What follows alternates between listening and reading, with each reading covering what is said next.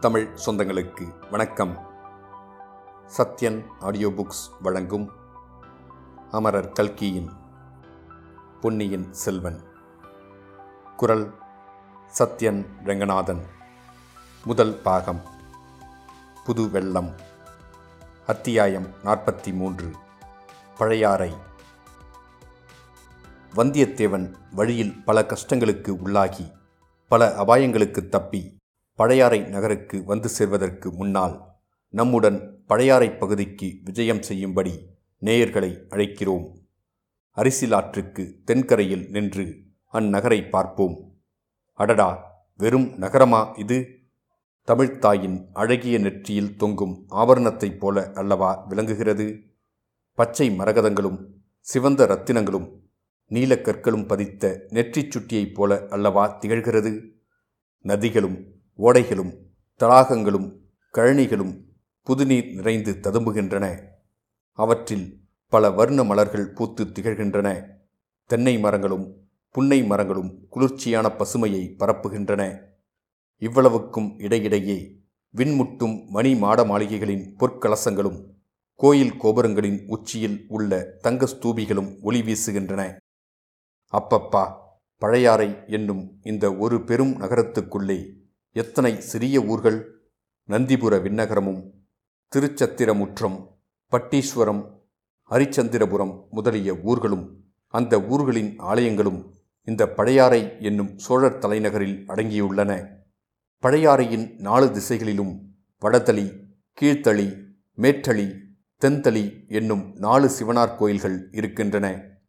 போர் வீரர்கள் குடியிருக்கும் ஆரியப்படை வீடு புதுப்படை வீடு மணப்படை வீடு பம்பைப்படை வீடு ஆகிய நாலு வீரப்புரிகள் காணப்படுகின்றன. இவ்வளவுக்கும் நடுநாயகமாக சோழ மாளிகை என்றால் ஒரே மாளிகையா?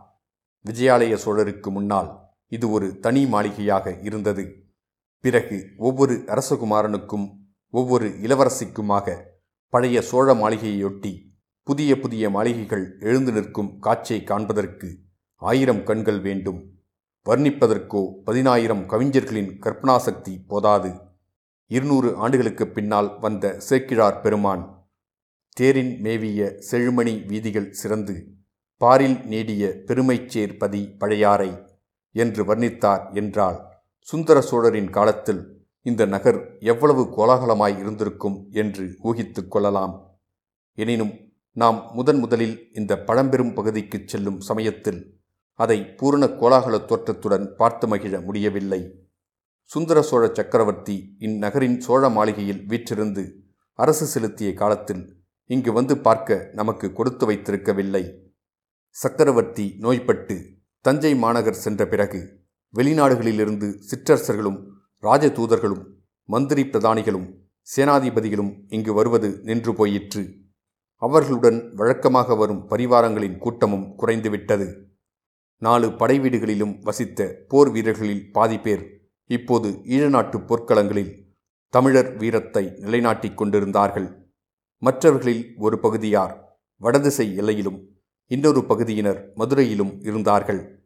எனவே படைவீட்டு பகுதிகளில் இப்போது பெரும்பாலும் வயோதிகர்களும் பெண்மணிகளும் சிறுவர் சிறுமிகளுமே காணப்பட்டார்கள். மழவர்பாடியில் வாழ்ந்து வந்த வேளக்கார படையினர் தத்தம் குடும்பங்களோடு தஞ்சைக்கு சென்றுவிட்டபடியால் நகரின் அப்பகுதியானது பூட்டப்பட்ட வீடுகளுடன் வெறிச்சென்று இருந்தது. இராஜாங்க காரியங்களை நடத்தி வந்த அமைச்சர்கள் சாமந்தகர்கள் அதிகாரிகள் அனைவரும் தத்தம் குடும்பத்தோடு தஞ்சைபுரிக்கு சென்று விட்டார்கள் இப்படியெல்லாம் இருந்தபோதிலும் பழையாறை வீதிகளில் கூட்டத்துக்கும் கலகலப்புக்கும் குறைவில்லை. இப்போது அவ்வீதிகளில் பெரும்பாலும் ஆலய ஸ்தபதிகள் சிற்பக் கலைஞர்கள் சிவனடியார்கள் தேவார ஓதுவார்கள் அரண்மனை ஊழியர்கள் ஆலய பணியாளர்கள் கோயில்களில் சுவாமி தரிசனம் செய்யவும் திருவிழா காட்சிகளை பார்க்கவும் வெளியூர்களிலிருந்து வரும் ஜனங்கள் ஆகியோர் அதிகமாக சஞ்சரித்து கொண்டிருந்தனர். இன்றைக்கு ஏதோ திருவிழா போல காண்கிறது. வீதிகளில் அழகிய ஆடை ஆபரணங்கள் அணிந்து ஆடவரும் பெண்டீரும் சிறுவர் சிறுமிகளும் உலாவி வருகின்றனர். தெருமுனைகளில் ஆங்காங்கு ஜனங்கள் கும்பல் கூடி நிற்கின்றனர். அக்கும்பல்களுக்கு மத்தியில் ஏதேதோ வேடம் புனைந்தவர்கள் நின்று ஆடிப்பாடுகிறார்களே சற்று கவனித்துப் பார்க்கலாம். ஆம் இவர்கள் கிருஷ்ணனைப் போலவும் கோபாலர்களைப் போலவும் அல்லவா வேடம் புனைந்திருக்கிறார்கள்? இந்த கூட்டத்துக்கு நடுவில் ஒரு கிருஷ்ணர் ஒரு மலையை தூக்கிக் கொண்டு நிற்கிறாரே. அவரை தேவராஜனாகிய இந்திரன் வந்து வணங்குகிறானே. இன்னொரு கூட்டத்தின் நடுவில் கிருஷ்ணனை நாலு முகங்கள் உள்ள பிரம்மதேவர் வந்து தோத்திரித்து வணங்குகிறாரே. ஆகா இப்போது தெரிகிறது. இன்று ஸ்ரீ ஜெயந்தி கண்ணன் பிறந்த நாள். இந்த விழாவைத்தான் ஜனங்கள் இவ்வளவு குதூகலமாக கொண்டாடுகிறார்கள். அங்கங்கே உரியடி திருநாள் நடைபெறுகிறது. மஞ்சள் நீரை வாரி இறைக்கிறார்கள். நந்திபுர விண்ணகரத்து பெருமாள் கோயிலைச் சுற்றி இந்த திருவிழா கொண்டாட்டங்கள் அதிகமாக நடைபெறுகின்றன. இது என்ன? கண்டேன் கண்டேன் கண்டேன் கண்ணுக்கினியென கண்டேன் என்று பாடுவது யார்? தெரிந்த குரலாயிருக்கிறதே இதோ நமது பழைய சிநேகிதர் ஆழ்வார்க்கடியார் நம்பி சாட்சாத்காரமாக நிற்கிறார் நின்று பாடுகிறார். அவரைச் சுற்றிலும் ஒரு கும்பல் கூடுகிறது. சிலர் பக்தி சிரத்தையுடன் கேட்கிறார்கள். வேறு சிலர் எகத்தாளம் பண்ண தொடங்குகிறார்கள். ஆழ்வார்க்கடியாரின் கைத்தடியினால் யாருடைய தலைக்குச் சேதம் நேருமோ என்று நாம் அஞ்சுகிறோம். விண்ணகர கோயிலின் வாசலில் ஒரு சலசலப்பு வீதிபுறத்தில் நிறைந்திருந்த ரதங்களும் பல்லக்குகளும் கோயில் வாசலுக்கு வருகின்றன. கோயிலுக்குள்ளே இருந்து மாதரசிகள் சிலர் வருகிறார்கள். இப்பெண்மணிகள் பெரிய குலத்து பெண்டிராகவே இருக்க வேண்டும். ஆம் ஆம் பழையாறை அரண்மனைகளில் வாழும் மகாராணிகளும் இளவரசிகளும் தான் இவர்கள். எல்லாருக்கும் முதலில் பெரிய பிராட்டி என்று நாடு நகரமெல்லாம் போற்றும் செம்பியன் மாதேவி வருகிறார். இவர் மழையரையர் குலப் புதல்வி சிவஞான செல்வரான கண்டராதித்தரின் பட்ட மகிழ்ச்சி வயது முதிர்ந்த விதவை கோலத்திலும் இவருடைய முகத்தில் எத்தகைய தேஜஸ் ஜொலிக்கிறது? அவருக்கு பின்னால் அருஞ்சிய சோழரின் பத்தினியான வைதும்பராயர் குல புதல்வி ராணி கல்யாணி வருகிறார். ஆகா இவருடைய அழகை என்னவென்று சொல்ல?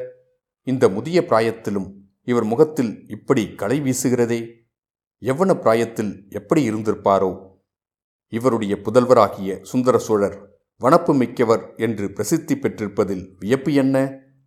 இவரைத் தொடர்ந்து சுந்தர சோழரின் மற்றொரு பத்தினியான சேரமான் மகள் பராந்தகந்தேவி வருகிறார். இன்னும் பின்னால் வானுலகத்திலிருந்து நேரே இறங்கி வந்த தேவ கன்னிகரையொத்த குந்தவை பிராட்டி வானதி இன்னும் நாம் அரிசிலாற்றங்கரையில் பார்த்த அரசகுலப் பெண்கள் வருகிறார்கள். விஜயாலயன் காலத்திலிருந்து சோழ வம்சத்தினர் சிவனையும் துர்க்கையையும் குலதெய்வமாக கொண்டு வழிபடுகிறவர்கள். ஆனால் திருமாலிடமும் மற்ற சமயங்களிடமும் இவர்களுக்கு துவேஷம் என்பது கிடையாது. இன்று கண்ணன் பிறந்தநாள் என்பதை முன்னிட்டு பெருமாள் கோவிலுக்கு வந்தார்கள் போலும். பெரிய பிராட்டி செம்பியன் மாதேவி பல்லக்கில் ஏறும் சமயத்தில் ஆழ்வார்க்கடியானுடைய பாடல் அவருடைய காதில் விழுந்தது.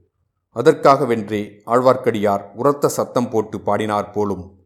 செம்பியன் மாதேவி அவரை தம் அருகில் அழைத்து வரச் செய்தார். ஆழ்வார்க்கடியார் அடக்க ஒடுக்கத்துடன் வந்து நின்றார். திருமலை சில நாட்களாக உன்னை காணோமே. தலையாத்திரை சென்றிருந்தாயோ? என்று கேட்டார். ஆம் தாயே ஸ்தல யாத்திரை சென்றிருந்தேன். திருப்பதி காஞ்சி வீரநாராயணபுரம் முதலிய பல கஷேத்திரங்களையும் தரிசித்தேன். சென்ற இடங்களில் எல்லாம் பல விந்தைகளை கண்டும் கேட்டும் வந்தேன். அரண்மனைக்கு நாளைக்கு வந்து யாத்திரையில் கண்டு கேட்ட விந்தைகளை சொல்லு. இல்லை அம்மா இன்றிரவு மறுபடியும் நான் புறப்பட வேண்டும். அப்படியானால் இன்று மாலையே வந்துவிட்டு போ. வருகிறேன் தாயே தங்கள் சித்தம் என் பாக்கியம். பல்லக்குகள் ரதங்கள் எல்லாம் புறப்பட்டு அரண்மனைக்கு விரைந்து சென்றன. குந்தவை பிராட்டி ஆழ்வார்க்கடியாரை சுட்டிக்காட்டி ஏதோ கூற மற்ற அரசிலங்குமரிகள் களீர் என்று சிரித்தார்கள். சிரிப்புக்கு காரணம் கண்டறிய ஆழ்வார்க்கடியார் அந்த பக்கத்தை நோக்கினார். குந்தவை பிராட்டியின் கண்கள் ஆழ்வார்க்கடியாருடன் ஏதோ சங்கேத பாஷையில் பேசின. ஆழ்வார்க்கடியார் அச்செய்தியை அறிந்து கொண்டதற்கு அறிகுறியாக தலைவணங்கினார். சோழ மாளிகைகளிலே செம்பியன் மாதேவி வசித்த மாளிகை நடுநாயகமாக இருந்தது. அதன் சபா மண்டபத்தில் பொன்னால் செய்து நவரத்தினங்கள் இழைத்த சிம்மாசனத்தில் அந்த பெருமூதாட்டி அமர்ந்திருந்தார்.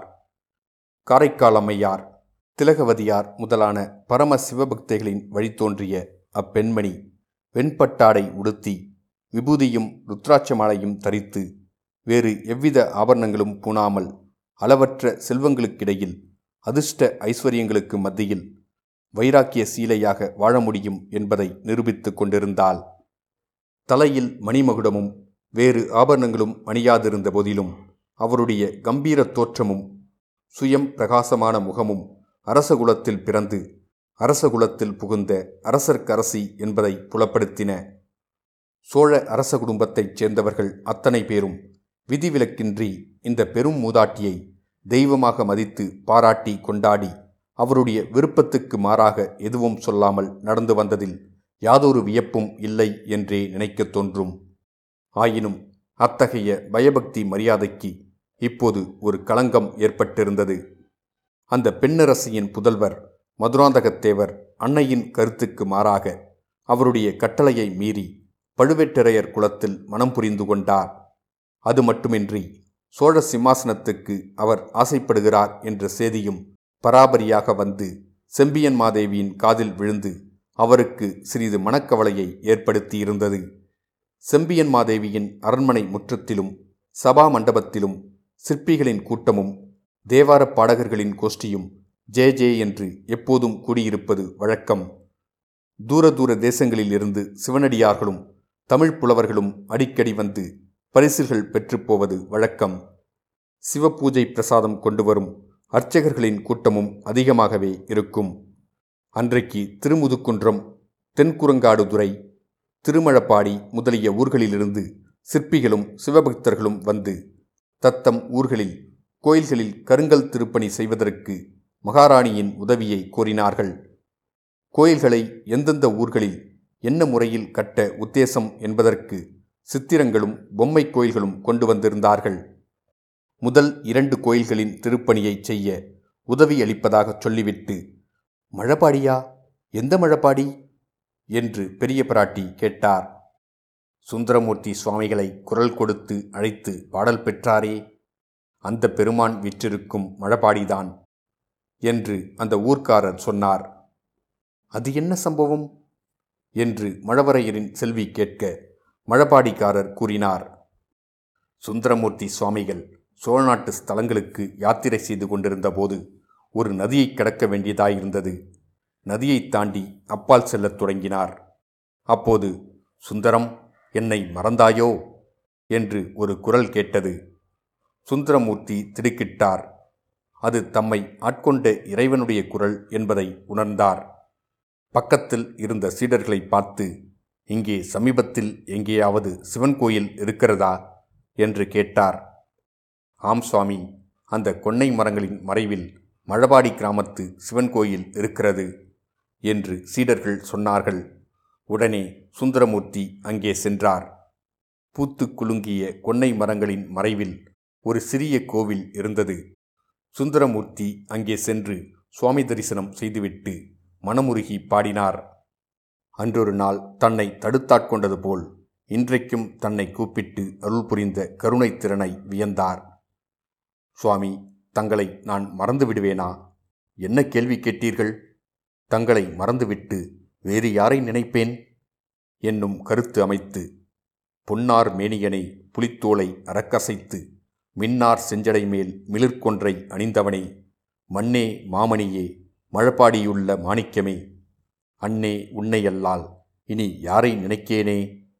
என்று பாடினார். தாயே இன்னும் அந்த கோயில் சிறிய கோவிலாக கொன்னை மரங்களின் மறைவிலேயே இருக்கின்றது. அதற்குத்தான் உடனே திருப்பணி ஆரம்பிக்க வேண்டும் என்று கோருகிறோம். அப்படியே ஆகட்டும் என்றார் செம்பியன் மாதேவி. ஆழ்வார்க்கடியாரும் அவருடன் இன்னொருவரும் சற்று முன்னால் வந்து நடந்ததையெல்லாம் கவனமாக கேட்டுக்கொண்டிருந்தார்கள் இத்துடன் அத்தியாயம் நாற்பத்தி மூன்று முடிவடைந்தது. மீண்டும் அத்தியாயம் நாற்பத்தி நான்கில் சந்திப்போம்.